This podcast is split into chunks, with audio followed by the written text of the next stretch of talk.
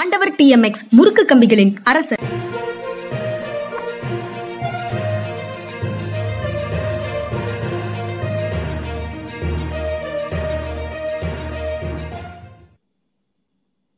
வணக்கம் இது மனிதா மனிதா. வணக்கம் சார். வணக்கம்ங்க வணக்கம். கேப்டனுடைய கோட்டோடைய ஆரம்பிக்கிறேன் சார். கேப்டன் ஒரு quote அனுப்பியிருக்கிறாரு. If you think technology can solve your security problems then you don't understand the problems and you don't understand the technology Bruce Schneier Schneier Schneier அப்படின்னு அவருடைய மேற்கோளை அனுப்பியிருக்கிறாரு. நீங்கள் ச- பாதுகாப்பு குறைபாடுகளை பாதுகாப்பு சிக்கல்களை உங்களுடைய தொழில்நுட்பம் சரி செய்யும் என்று நீங்கள் நம்பினீர்கள் என்றால் உங்களுக்கு பிரச்சனை என்னங்கிறதும் தெரியல. தொழில்நுட்பம்னா என்னன்னு தெரியல அப்படின்னு அந்த மேற்கோள் சொல்லுது. நீங்க எப்படி பார்க்கறீங்க? சரியா சொல்லுது. கூடவே தொழில்நுட்பத்தால் வரும் பிரச்சனைகள் என்ன அப்படிங்கிறது உங்களுக்கு தெரியலன்னு சேர்த்துக்கணும் அது கூடுதலா. ஆனா செங்கோல் மாதிரியாக இருக்கக்கூடிய விஷயங்கள் கொண்டு வரணும் அப்படின்னு கொண்டு வர அக்கறை காட்டியவர்கள் அந்த ஏர்போர்ட்ல இருக்கிற செக்யூரிட்டியில் இருக்கிற ஸ்கேனர் மாதிரியான விஷயங்கள் வேணும் ஷூ பெல்ட்டு எல்லாத்தையும் கழட்டி ஸ்கேன் பண்ணி அனுப்புறதுக்கு ஒரு ஸ்கேனர் வாங்கணும். அதை அதை நடைமுறைப்படுத்தணும்னு நினைக்கலையா? அப்படிங்கிற கேள்வியும் வருது சார். நேற்று டிசம்பர் பதிமூணு நாடாளுமன்றம் ரெண்டாயிரத்தி ஒன்று அன்னைக்கு தாக்கப்பட்ட நாள். அதனுடைய ஆனிவர்சரி கொண்டாடி முடிச்சுட்டு ஜீரோ அவர் நடந்துகிட்டு இருக்கும்போது பார்வையாளர் மாடத்துல இருந்து இருவர் வந்து உள்ளுக்குள்ள ஹாலுக்குள்ள குதிச்சு எம்பி ஸ்டேபிள் மேல ஏறி போய் கீழே வண்ணப்புகை குப்பிகளை வீசி அதாவது குப்பிகளிலிருந்து வண்ணப்புகையை வெளியேற்றி இருக்கிறார்கள். இது கிட்டத்தட்ட ஒரு தாக்குதல் அப்படின்ற குற்றச்சாட்டை பல எதிர்க்கட்சி எம் எம்பிக்கள் வந்து முன்வைக்கிறாங்க. எப்படி பார்க்குறீங்க சார்? தாக்குதல் இல்லை. ஆனால் இப்படி தாக்குதல்கள் நடத்தியிருக்க முடியும். இது வந்து அவங்க வந்து ஒரு சேதம் ஏற்படுத்தலை. ஹெல்த் ஹெசார்டு ஒரு வந்திருக்கும். அந்த பக்கத்துல இருந்தவங்களுக்கெல்லாம். அதை தவிர வேற ஒண்ணும் இல்லை. ஆனா இப்படி இவர்கள் வர முடியும்னா நாளைக்கு தாக்குதல் நடத்த நினைக்கிறவங்களும் அதே மாதிரி வர முடியுமே. இதை விட மிக தீவிரமான தாக்குதல்கள் நாடாளுமன்றத்தில் மேலோ நாடாளுமன்ற உறுப்பினர்கள் மேலோ நடத்த வாய்ப்பு வந்து க- இருக்குன்னு தானே அர்த்தமாகுது. இல்ல தாக்குதல் வந்து உயிர் சேதம் ஏற்படுத்தலோட ஏற்படல அப்படிங்கிறது ஒண்ணு. ஆனா அதையெல்லாம் விட மிகப்பெரிய தாக்குதல் நம்ம வச்சிருந்த நம்பிக்கைகளின் மீது விழுந்திருக்கு அப்படிங்கிறது இதுல ரொம்ப முக்கியமானதுன்னு ஆமா செக்யூரிட்டி. ஆமா. செக்யூரிட்டி பிரீச் அதான் ரெண்டாயிரத்தி ஒண்ணுல அவ்வளவு ரெண்டாயிரத்தி ஒண்ணுல அவ்வளவு பெரிய தாக்குதல் நடந்ததற்கு பிறகு எந்த அரசாக இருந்தாலும் சரி அதற்குரிய பாடங்களை கற்றுக்கொண்டு சரியான முறையில பாதுகாப்பு ஏற்பாடுகளை டைட்டன் பண்ணியிருப்பாங்க. இறுக்கி இருப்பாங்கன்னு தான் நம்ம நினைச்சிட்டு இருக்கிறோம் நாடாளுமன்றம் இப்போது பாதுகாப்பானது அப்படிங்கிற உணர்வுல தான் நம்ம இருக்கிறோம். ஆனா நேத்து ரெண்டாயிரத்தி ஒண்ணு வந்து பிரிமிசஸுக்குள்ள யாரும் உள்ள வர முடியல. வெளியிலேயே காவலர்கள் வந்து தடுத்து நிறுத்தி விட்டார்கள். ஆனா நேற்று வந்து உள்ளுக்குள்ள பந்து தா எதை வீசினாலும் பேப்பரை தூக்கி வீசினா கூட அது வந்து பேப்பருக்கு பதிலாக வேற ஏதேனும் இருந்தால் அப்படின்னு உயிரச்சத்தோடு எம்பிக்கள் பார்க்கக்கூடிய ஒரு நிலை தானே அது?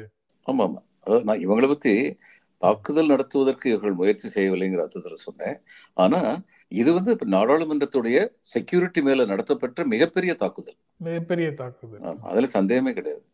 இப்ப இந்த இந்த வண்ண புகையை ஏற்படுத்துற குப்பிகளை வந்து எப்படி கொண்டு வந்தாங்க? அது பிளாஸ்டிக்ல இருந்ததுன்னா பிளாஸ்டிக் வந்து ரிஃப்ளெக்ட் ஆகாதா? இல்ல சார் ஷூவை செக் பண்ணல அப்படின்னு பேப்பர்ல இருக்கு. ஷூவை கழட்டி ஸ்கேன் பண்ணல. அங்க வந்து அல்லது கையால பிசிக்கலா சோதிச்சு பார்க்கல. மேலோட்டமாக இப்படி பாடி சர்ச் பண்ணிட்டு விட்டுட்டாங்க. அப்படித்தான் search செய்யறாங்கங்கிறத அப்படித்தான் செய்யறாங்கங்கிறதுக்கு ரெக்கி பார்த்திருக்காங்க. இப்போ மான்சூன் செஷன்லன்னு ஒரு பேப்பர்ல போட்டிருக்கு. ஆமா இந்த மாதிரி ஆட்கள் ரெக்கி பார்ப்பாங்க. சிவராசன் சிவராசன் முதல்ல விபி சிங் மீட்டிங்ல வந்து ரெக்கி மீட்டிங்ல வந்து ரெக்கி பார்த்திருக்காரு. முதல்ல எல்லாரும் வரல. அதுல இரண்டு பேரோ மூணு பேரோ வந்திருக்கிறாங்க அந்த ரெக்கிக்கு. மான்சூன் செஷன்ல வந்திருக்கிறாங்கன்னு ஒரு பேப்பர்ல. பட்ஜெட் செஷன்ல வந்திருக்கிறாங்கன்னு இன்னொரு பேப்பர்ல போட்டிருக்கிறாங்க.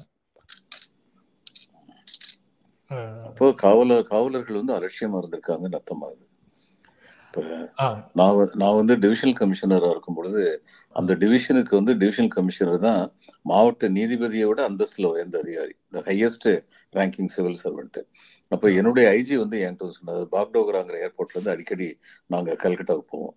என்னுடைய ஐஜி வந்து ஒரு தடவை வந்து ஈவினிங் டீ சாப்பிடணுமேனாரு எனக்கு தெரியும் ஏதோ விஷயம் பேசுறதுக்காக தான் வர்றாருன்னு டீக்கா வரலன்னு தெரியும். உடனே நான் அவர்கிட்ட கேட்டேன் என்ன மீனா? ஹீவ்ஸ் ராஜஸ்தான் என்ன மீனா? எந்த டீ அப்படின்னு சொல்லி கேட்டேன். இல்ல அந்த புது செக்யூரிட்டி கன்சர்ன் வந்து வர்ற பேசஞ்சர் அத்தனை பேருடைய ஷூவையும் செக் பண்ணுவாங்க. அதுல எந்த எக்ஸப்ஷனும் கிடையாது. அஹ், நீங்க போகும்போது அதை பத்தி நீங்க கொஞ்சம் தப்பா எடுத்துக்கிட கூடாது. ஒரு கர்டிசிக்காக சொன்னார் Correct. உங்க ஷோ கட்டுவாங்க. ஒரு கர்டிசிக்காக சொன்னாரு. நான் நான் சிரிச்சுக்கிட்டே சொன்னேன் எனக்கு எந்த அப்ஜெக்ஷனும் இல்லை. உங்க ஷோவையும் கழட்டி பார்க்க சொல்லுங்க. அவ்வளவுதான். வேற ஒன்றும் இல்லை. அப்படின்னு சிரிச்சேன் நான். அவரும் சிரிச்சாரு. ஆனா எங்க ஷோ கழட்டி தான் பார்த்தாங்க. அப்படித்தான் இருக்கணும். செக்யூரிட்டியில வந்து நீங்க வந்து எந்த விதமான ரிலாக்ஸேஷனும் கொடுக்கவே கூடாது. அது அந்த மாதிரி உங்க இதை ரிலாக்ஸா இருந்திருக்காங்கன்னா மிகப்பெரிய தவறு. ரொம்ப பெரிய தவறு. அது போக நேற்றைய தினம் வந்து இன்னும் கூடுதல் முக்கியத்துவமானது. சார் டிசம்பர் தேர்ட்டீன்த்துங்கிறது ஒண்ணு.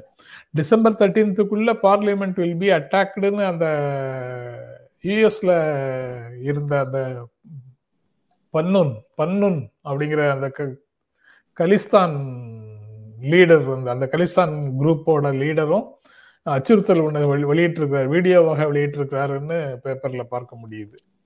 அப்படி அவரு இ- இந்த மாதிரி ஒரு த்ரெட்டும் ஒன்று சொல்லியிருக்கும் போது டிசம்பர் தேர்ட்டீன்த் இந்த மாதிரி ஒரு செக்யூரிட்டி லேப்ஸும் நடந்ததுன்னா இந்த நாடு அல்லது நாடாளுமன்றம் பாதுகாப்பான கரங்களில் இல்லை என்ற சந்தேகம் வந்து மக்களுக்கு வராதா? கண்டிப்பா வரும். நிச்சயமா வரும். இப்போ எனக்கு என்ன சந்தேகம் வருதுன்னா ராஜ்பவனுக்கு வெளியில உள்ள ரோட்ல வந்து ஒருத்தர் பெட்ரோல் கொண்டு வீசினாரு. உடனே எல்லாரும் எண்ணெயே கொண்டு வரணும் எண்ணெயே கொண்டு வரணும்னு சொல்லி இங்க உள்ளவங்க எல்லாம் சத்தம் போட்டாங்களே.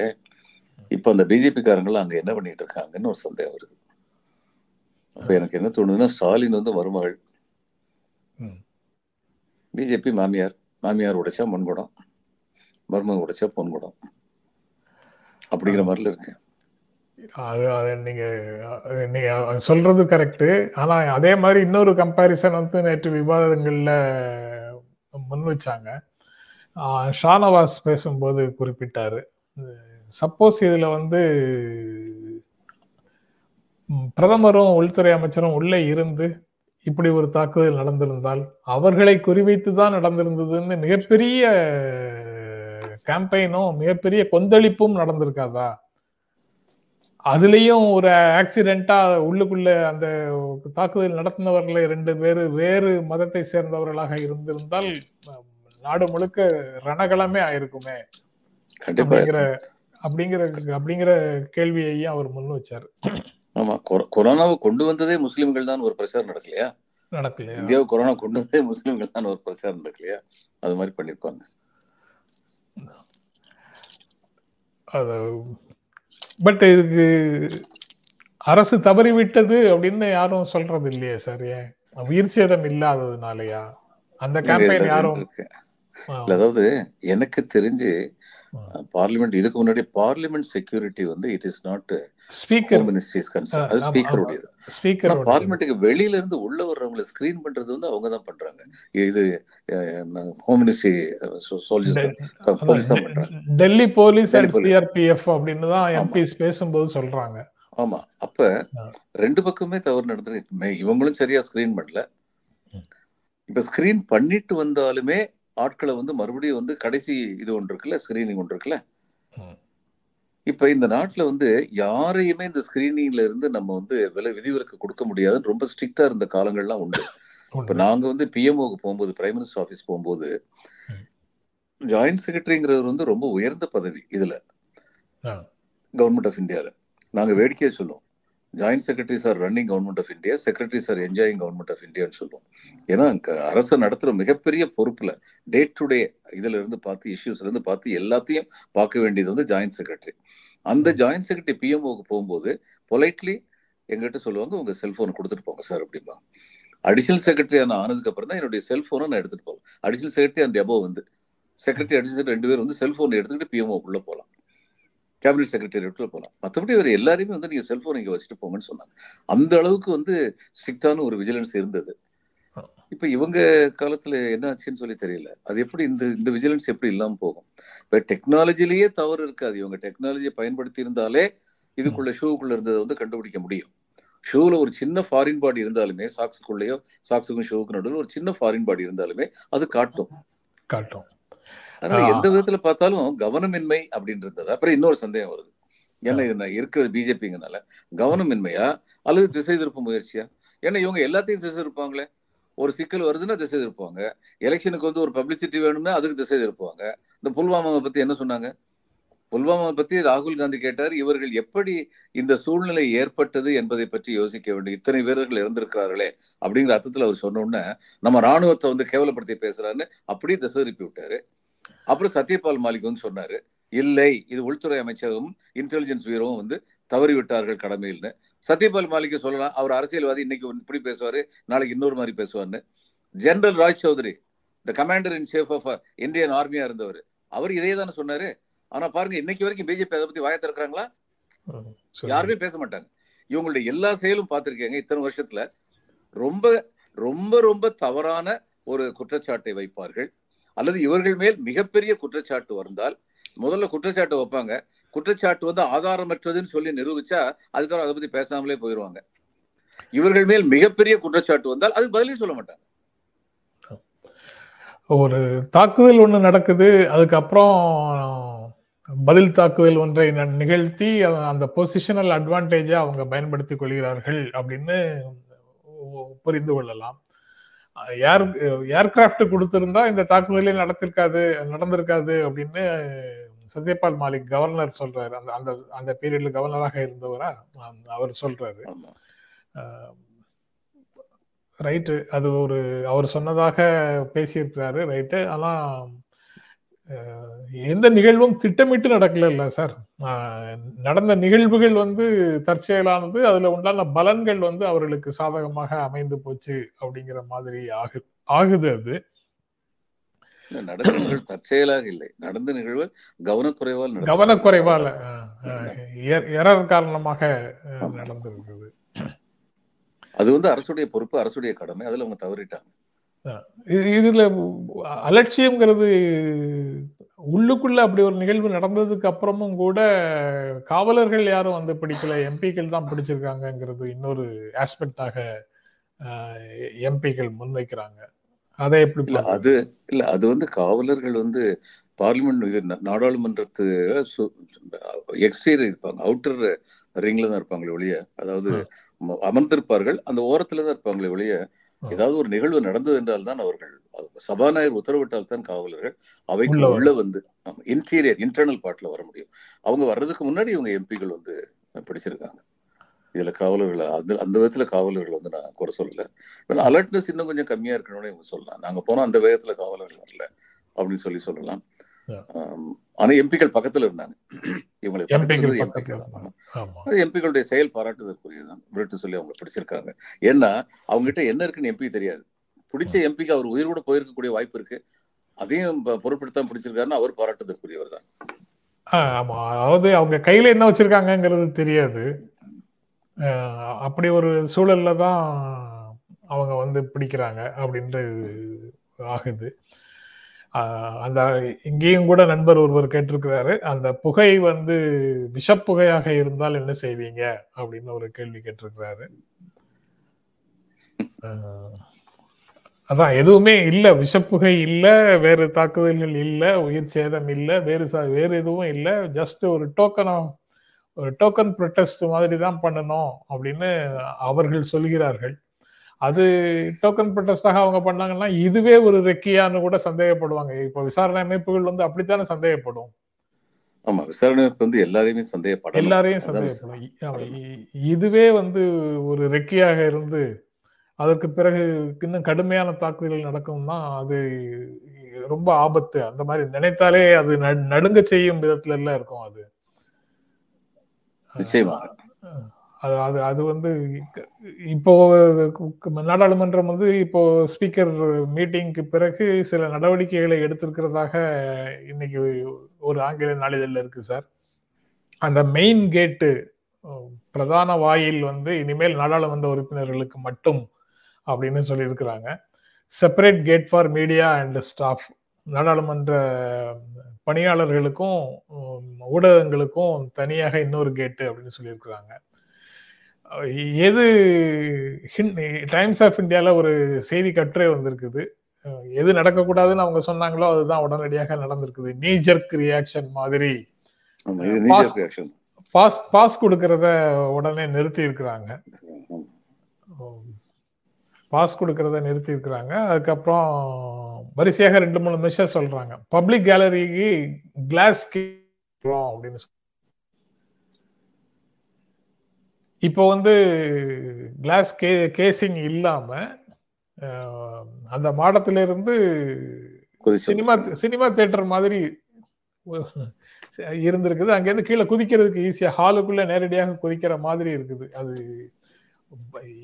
எந்த இன்ஜினியர் இப்படி டிசைன் பண்ணி கொடுக்குறாங்கன்னு தெரியல. ஒருவேளை பிரிட்டிஷ் பாராளுமன்றம் இருக்கிற மாதிரி இருக்கக்கூடாது.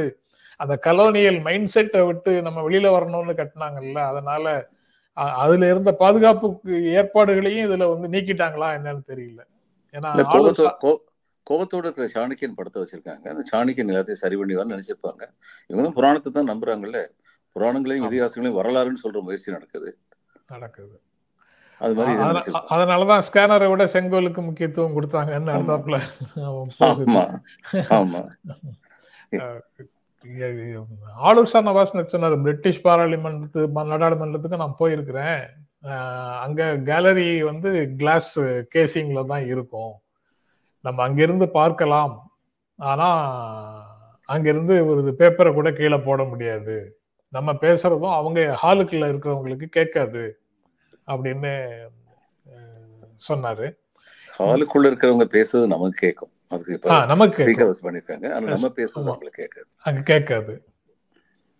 இந்த இதுல வந்து இப்ப இப்ப நான் சட்டமன்றத்திலயோ நாடாளுமன்றத்திலயோ வந்து லீஃப்லெட்டை வீசுறதுங்கிறது பிரிட்டிஷ் காலத்துல நடந்திருக்கு. ஒன் கேன் அண்டர்ஸ்டாண்ட் இப்ப இவங்க நடத்துனது எதுக்காக? அந்த பெண் வந்து கே- வெளியில இருந்த பெண் வந்து டிக்டேட்டர்ஷிப்பை எதிர்த்து நாங்க பண்ணோம்னு சொல்லி சொல்லியிருக்காங்க.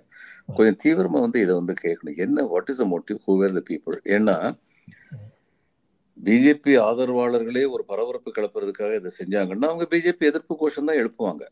ஆமா யாரு பண்ணாலும் அப்படித்தான் யார். இருந்தாலும். அதனால you cannot rule out anything அதுக்கப்புறம் ஆளுங்கட்சி தரப்புல இருந்து இப்படி செய்வாங்களோங்கிற ஒரு சந்தேகம் வர்ற அளவுக்கு ஆளுங்கட்சி மேல அவநம்பிக்கை இருக்கக்கூடாதுன்னா அதுக்கு அவங்க செய்ய வேண்டியது வெளிப்படைத்தன்மையை அந்த விசாரணையை நடத்தி முடிக்கணும். இல்லை அது அதிலே அதுவும் இந்த மாதிரி பிரச்சனைகளும் நேற்று ஊடகங்களில் விவாதிக்கும் போது பிற விருந்தினர்கள் பேசும்போது வரக்கூடிய கருத்தாக வந்ததை நான் உங்ககிட்ட ஷேர் பண்ணிக்கிறேன் சார்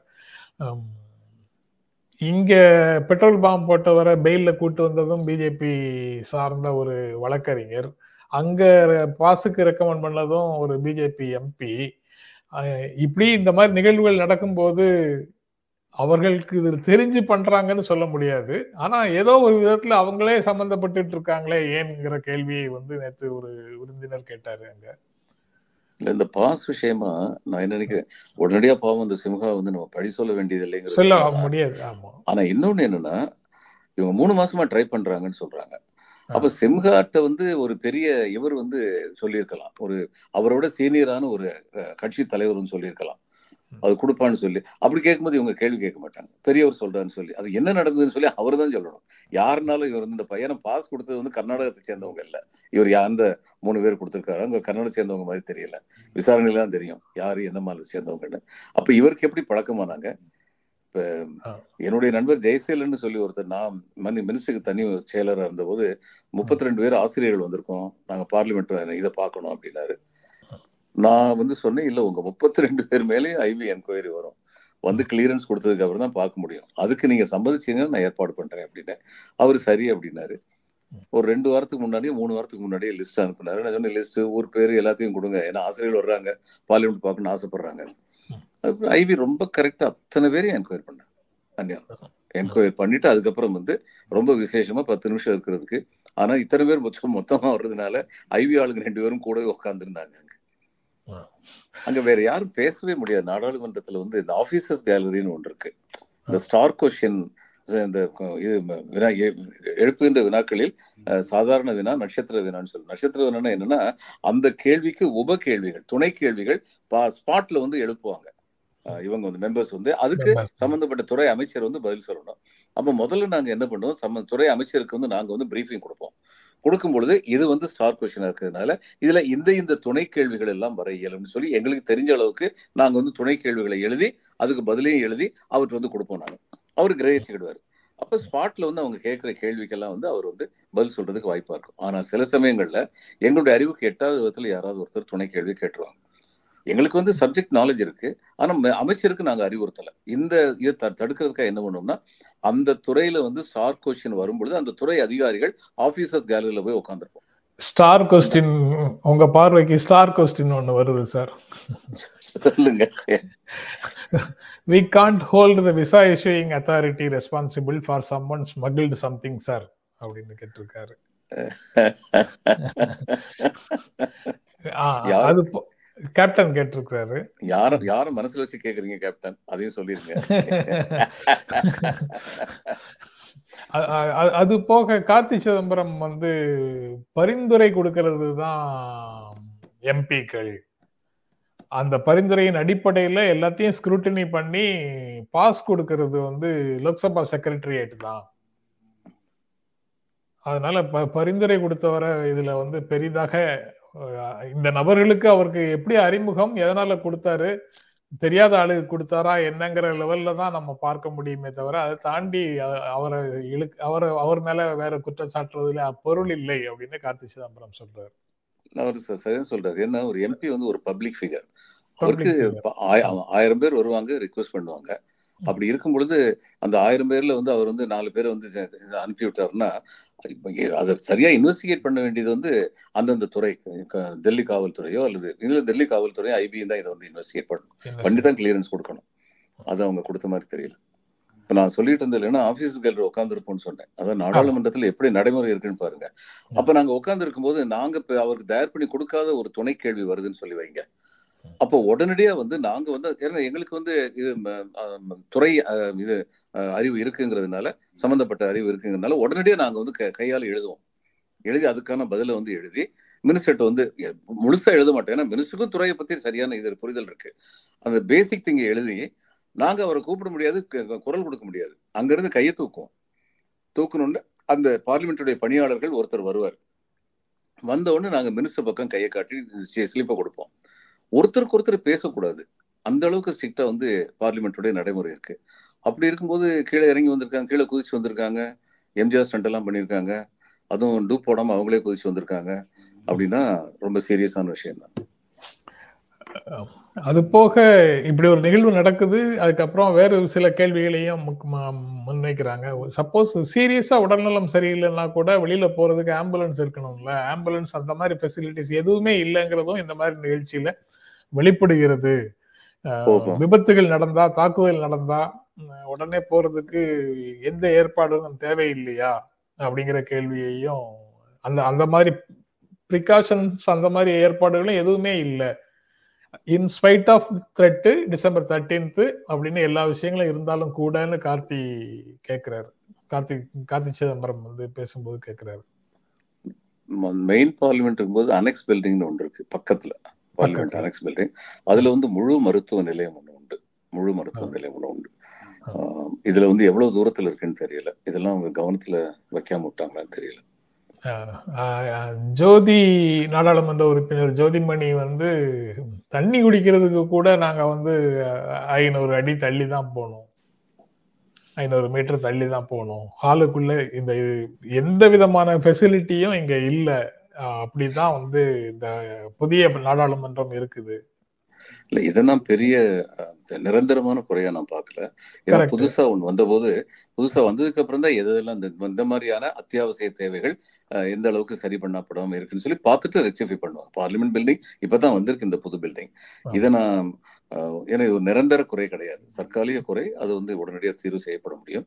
ஆனா மெடிக்கல் டீம் இருக்கணும் ஆம்புலன்ஸ் இருக்கணும் within reachable distance within two minutes ரொம்ப அதிகமா போனேன். அந்த மாதிரி இருக்கணும். இப்போ இவங்கெல்லாம் வரும்பொழுது பிரைம் மினிஸ்டர் வரும்பொழுது இந்த ப்ளூ புக்னு ஒரு ப்ரோட்டோக்காலே உண்டு. அந்த ப்ரோட்டோக்கால் படி எஸ்டிடி ஃபோன் வந்து ரெடியா இருக்கணும். ம- மருத்துவர்கள் வந்து ரெடியாக இருக்கணும். மருத்துவர்கள் இருக்கணும். அவருடைய பிளட் குரூப் என்னவோ அந்த பிளட் வந்து ரெடியாக இருக்கணும். இது மாதிரி பல கண்டிஷன்ஸ் உண்டு. இது எல்லாத்தையும் செக் பண்ண வேண்டிய பொறுப்பு மாவட்ட ஆட்சியருடைய பொறுப்பு. மாவட்ட ஆட்சியருடைய பொறுப்பு. தவறு நடந்தால் மாவட்ட ஆட்சியர் தான் பொறுப்பு அதுக்கு. பொறுப்பு. அதுக்கப்புறம் இன்னும் ஒரு நேற்று ஊடகங்களில் வந்த விவாதங்களில் உண்டான இன்னொரு பாயிண்ட் வந்து டெமோக்ராட்டிக் ஸ்பேஸ் வந்து குறைஞ்சிடுச்சு. அதிருப்தி அல்லது கோரிக்கைகளை வெளிப்படுத்துவதற்கான வெளி ரொம்ப குறைஞ்சு போனதுனால திக்குமுக்காடி போகிற அவுட்லெட் இல்லாத குக்கர் வெடிக்கும் அப்படிங்கிற மாதிரி இந்த மாதிரி முயற்சிகள்ல இளைஞர்கள் வந்து நிற்கிறாங்க அப்படின்னு ஒரு பார்வையை முன்வைக்கிறாங்க. அதுதானான்னு கண்டுபிடிக்கணும். ஆ சரி. அதுதானான்னு கண்டுபிடிக்கணும் ரைட்டு. அதுதானான்னு கண்டுபிடிக்கணும். பட் அது டெமோக்ரஸி ஸ்பேஸ் என்ன சார்? டெமோக்ரஸியே குறைஞ்சு போச்சு. ஸ்பேஸ் என்ன குறையிறது. அதனால நிச்சயமா அப்ப அறிவு அறிவார்ந்த என்ன நடக்குதுன்னு தெரிஞ்சுக்கிற இளைஞர்களுக்கு வந்து அந்த கோபம் இருக்கத்தான் செய்யுது. அது ரைட் சார் ஆனா பகத்சிங் வந்து காலனிய ஆட்சிக்கு எதிராக செய்த வேலைய நீங்க இப்போ செய்யணும் அப்படின்னு முயற்சி பண்றது எங்க போய் முடியும்? இல்ல, பார்லிமெண்ட்டுக்குள்ள போய் இதை செய்யணும்னு சொல்லல வேற ம- ஆ. மற்ற what what is known peaceful demonstrations பண்ண பீஸ்ஃபுல் டெமான்ஸ்ட்ரேஷன் அதான். அது போக இந்த மாதிரி அஹ், ஆஹ், அதிதீவிர சாகசங்கள் எங்க போய் முடியும் சார் ஒரு இடத்துலயும் போய் முடியாது. இன்னும். கூடுதலான அதிகாரமும் கூடுதலான ஜனநாயக மறுப்பும் கூடுதலான ஒடுக்குமுறையும் அரசு எடுக்கக்கூடிய நிலையில தான் அது போய் நிற்கும். ஆமா. நம்ம அடிக்கடி சொல்லியிருக்கோமே. the solution for problems of democracy lies in more of democracy not in less of democracy. ஆனா நம்ம வந்து ஜனநாயக வழியில் தான் போராட வேண்டும் வா- அதான் சார் சுத்தி சுத்தி அதுல தான் வருது. நேற்று ஒரு நெட்ஃப்ளிக்ஸில் வந்து ஒரு மலையாள திரைப்படம் பார்த்தேன். அதனோட அதனுடைய பெயர் வந்து அட்ரிஷ்ய அட்ரிஷ்ய ஜல ஜலகங்கள் அப்படின்னு ஒரு மலையாள திரைப்படம் பார்த்தேன். அதில் ஒரு டயலாக் வருது. துப்பாக்கி தூக்குற கைகளில் புத்தகங்கள் இருந்தால் இந்த உலகம் எவ்வளவு நிம்மதியாக இருக்கும் அப்படின்னு ஒரு டயலாக் வருது. அதாவது அஹ், மாதிரி ஒரு கல்லூரி பேராசிரியர் வீட்டில் பெல் அடிக்குது கதவை திறக்கிறாரு ரெண்டு பேர் வெளியில இருந்து சுட்டு கொள்றாங்க அவர் அவ- அவர் பேசுவதாக அந்த டைலாக் வருது. துப்பாக்கி இருக்கு ஏந்திய கைகளில். புத்தகங்கள் இருந்தால் இந்த உலகம் எவ்வளவு அமைதியாக இருக்கும் அப்படின்னு. இப்ப இவங்க வந்து வண்ண குப்பியை கொண்டு வந்திருக்கிறாங்க. துப்பாக்கி எடுத்துட்டு வரல வண்ண குப்பியை கொண்டு வந்திருக்கிறாங்க. அதுவும் கூட தேவையில்லை. எல்லாருமே நல்ல படித்தவர்களாக இருக்கிறார்கள். வேலை இல்லை அப்படிங்கிற காரணத்தை சொல்றாங்க. பகத்சிங் ஃபேன்ஸ் கிளப் அந்த மாதிரி பெயர்ல பகத்சிங் ஃபேன்ஸ்னு ஒரு ஃபேஸ்புக் குரூப்ல அசம்பிள் ஆன வெவ்வேறு மாநிலத்தை சேர்ந்தவர்கள்னு முதல் கட்ட விசாரணையில தெரிந்ததாக காவல்துறை சொல்லுது. அதோட இன்னைக்கு நிக்குது சார். அதுக்கப்புறம் இன்னும் விசாரணை எப்படி போகுதுங்கிறத பொறுத்து இப்ப அடுத்து என்ன சொல்ல போறாங்க? பிஜேபி காரங்க அந்த காலத்துல பகத்சிங் பண்ணாரு பாருங்க. அதனாலதான் இதெல்லாம் நடக்குது.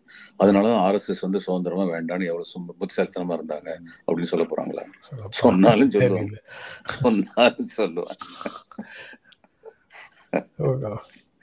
இது ஒரு சின்ன உதாரணம் சொல்றேங்க. அதோட முடிச்சுக்கலாம்.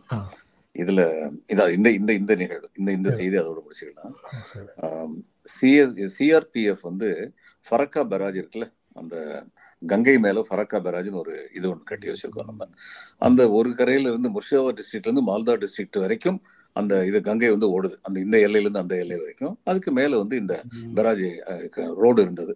அப்ப இந்த ரோட்ல வந்து இந்த பெராஜில் வந்து இந்த பங்களாதேஷை சேர்ந்த இவங்க வந்து டேர் டெவல்ஸ் அந்த ஃபிஷர்மேன் வந்து அந்த பெராஜுடைய தூண்கள்ல வந்து கயிறை போட்டு கட்டிட்டு அங்க மீன் பிடிப்பாங்க. ஏன்னா ஹில்சா ஃபிஷ் வந்து ரொம்ப காஸ்ட்லி ஃபிஷ் ஹில்சா வந்து இது நீரோட்டத்தை மீறி நீந்தி போகிற மீன். அப்ப பெராஜில் வந்து அந்த பில்லர்ஸுக்கு மேல போக முடியாது கல் இருக்கிறதுனால. அங்க வந்து மீன் பிடிப்பாங்க.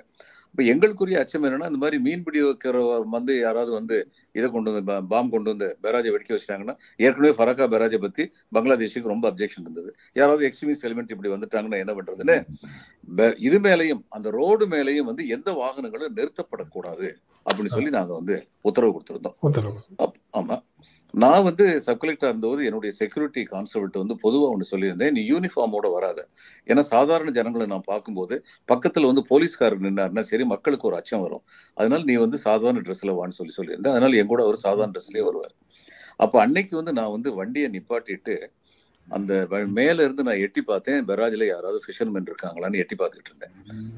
அப்போ ஒரு சிஆர்பிஎஃப் கான்ஸ்டபிள் வந்தாரு. வந்து என்கிட்ட வந்து ரொம்ப முரட்டுத்தனமாக கேட்டார். Why did you stop the vehicle அப்படின்னு சொல்லி கேட்டார். உடனே இவர் வந்து என்னுடைய செக்யூரிட்டி கான்ஸ்டபிள் போய் சப் கலெக்டர் அப்படின்னு சொல்லி சொன்னார். எனக்கு மறக்க முடியாத நிகழ்வு. நான் சப் கலெக்டர் அவர் சொன்னோன்னே இவர் கையில துப்பாக்கி வச்சிருந்தார். இப்படி துப்பாக்கி வச்சிருந்தவர் நான் சப் கலெக்டர்னு சொல்லி அவர் சொன்ன உடனே அவர் என்ன பண்ணாரு? அப்படின்னு துப்பாக்கி வச்சு எனக்கு வணக்கம் சொல்லிட்டு ஐயா வண்டி ஏன் நிறுத்தினீர்கள்? அப்படின்னு கேட்டார். அதாவது உங்க சப் கலெக்டருக்கு மரியாதை நான் கொடுக்குறேன். ஆனா வண்டியை நிப்பாட்டினது தப்பு. என் கடமையை நான் செய்யணும்? அப்படின்னு சொல்லி சொன்ன உடனே நான் வந்து சொன்னேன் இல்ல இந்த மாதிரி கீழே வந்து போட்மேன் இருக்காங்களான்னு செக் பண்றதுக்காக நிப்பாட்டினேன் அப்படின்னு சொல்லிட்டு I appreciate what you do அப்படின்னு சொல்லிட்டு வந்துட்டேன். அவருக்கு வந்து மத்தவங்க எல்லாம் இது பண்ணியிருப்பாங்க நீ சப் கலெக்டர் வண்டியை நிப்பாட்டிட்ட உனக்கு அவ்வளவுதான் சொல்லியிருப்பாங்க. அவருக்கு ஓரளவு அச்சம் இருந்திருக்கலாம். நான் உடனே நான் கமாண்டன்ட்டுக்கு வந்து கடிதம் எழுதுறேன். கடிதம் எழுதும்போது நான் கடிதத்துக்கு வச்சிருந்தேன் இந்த மாதிரி என்னுடைய வண்டியை நிப்பாட்டினாரு. ரொம்ப மகிழ்வா இருந்தது. கடமை வந்து ரொம்ப சரியா செய்யறாங்க அப்படிங்கிறது. இப்படி கடமையாற்றும் நம்முடைய காவலர்கள் இருக்காங்களே அவர்கள் தான் நம்முடைய வாழ்த்திற்கும் வணக்கத்திற்கும் உரியவர்கள். அப்படித்தான். பார்லிமெண்ட்ல வேற யாராவது இந்த இளைஞர்களுக்கு வேண்டியவர்கள்னு யாராவது செக்யூரிட்டிட்ட நமக்கு தெரிஞ்சவங்க தான் விடுலாம் சொல்லி கொண்டு போய் தள்ளி விட முடியுமா? இல்ல இவங்க வந்து ஷூவை செக் செக் பண்ணாம போய் தான் அவங்க அதோட போயிட்டாங்களா அப்படிங்கறதும் ஒரு கேள்வியாக இருக்குது அதுல. இல்ல உள்ள வந்ததுக்கு அப்புறம் அவங்க கிட்ட ஹேண்ட் ஓவர் பண்றதுக்கு வாய்ப்பு இருக்கா அப்படிங்கிற மாதிரி. அதெல்லாம் வந்து விசாரணையில தான் வரணும். அது எவ்வளவு தூரம் போகும் போகாதுங்கிறது விசாரணையில தான் வரணும். என்ன சொல்றாங்கங்கிறது பார்க்கலாம் சார். பட் இது கொஞ்சம் டிஸ்டர்பிங்கா இருக்கு. வெரி டிஸ்டர்பிங் வெரி டிஸ்டர்பிங் அதனுடைய சீரியஸ்னஸ் புரியாம பாஜகவை ஆதரிக்கக்கூடியவர்கள் இப்ப என்ன நடந்து போச்சு? எல்லாரும் கதறிக்கிட்டு இருக்கீங்க புலம்பிட்டு இருக்கீங்கன்னு சொல்றாங்க ஆனா இது ரொம்ப அதனுடைய என்ன விளைவுங்கிறது தெரியாத ஒரு விளையாட்டுத்தனமான பேச்சாக அது இருக்கு. பட் பிரதமர் பிரதமர் திரும்ப திரும்ப பல குரட்களை சொல்லுகிறாரு. தொழுத கையுள்ளும் படையொடுங்கும் அதையும் வள்ளுவர் தான் சொல்லியிருக்காரு. அதை மனசுல வச்சுக்கணும். Okay sir. நாளைக்கு தொடர்ந்து பேசுவோம் சார். ஓகே நன்றி சார். வணக்கம். வணக்கம். வணக்கம். நண்பர்களே உங்களுக்கும் எங்கள் அன்பும் நன்றியும். மீண்டும் சந்திப்போம். நன்றி வணக்கம்.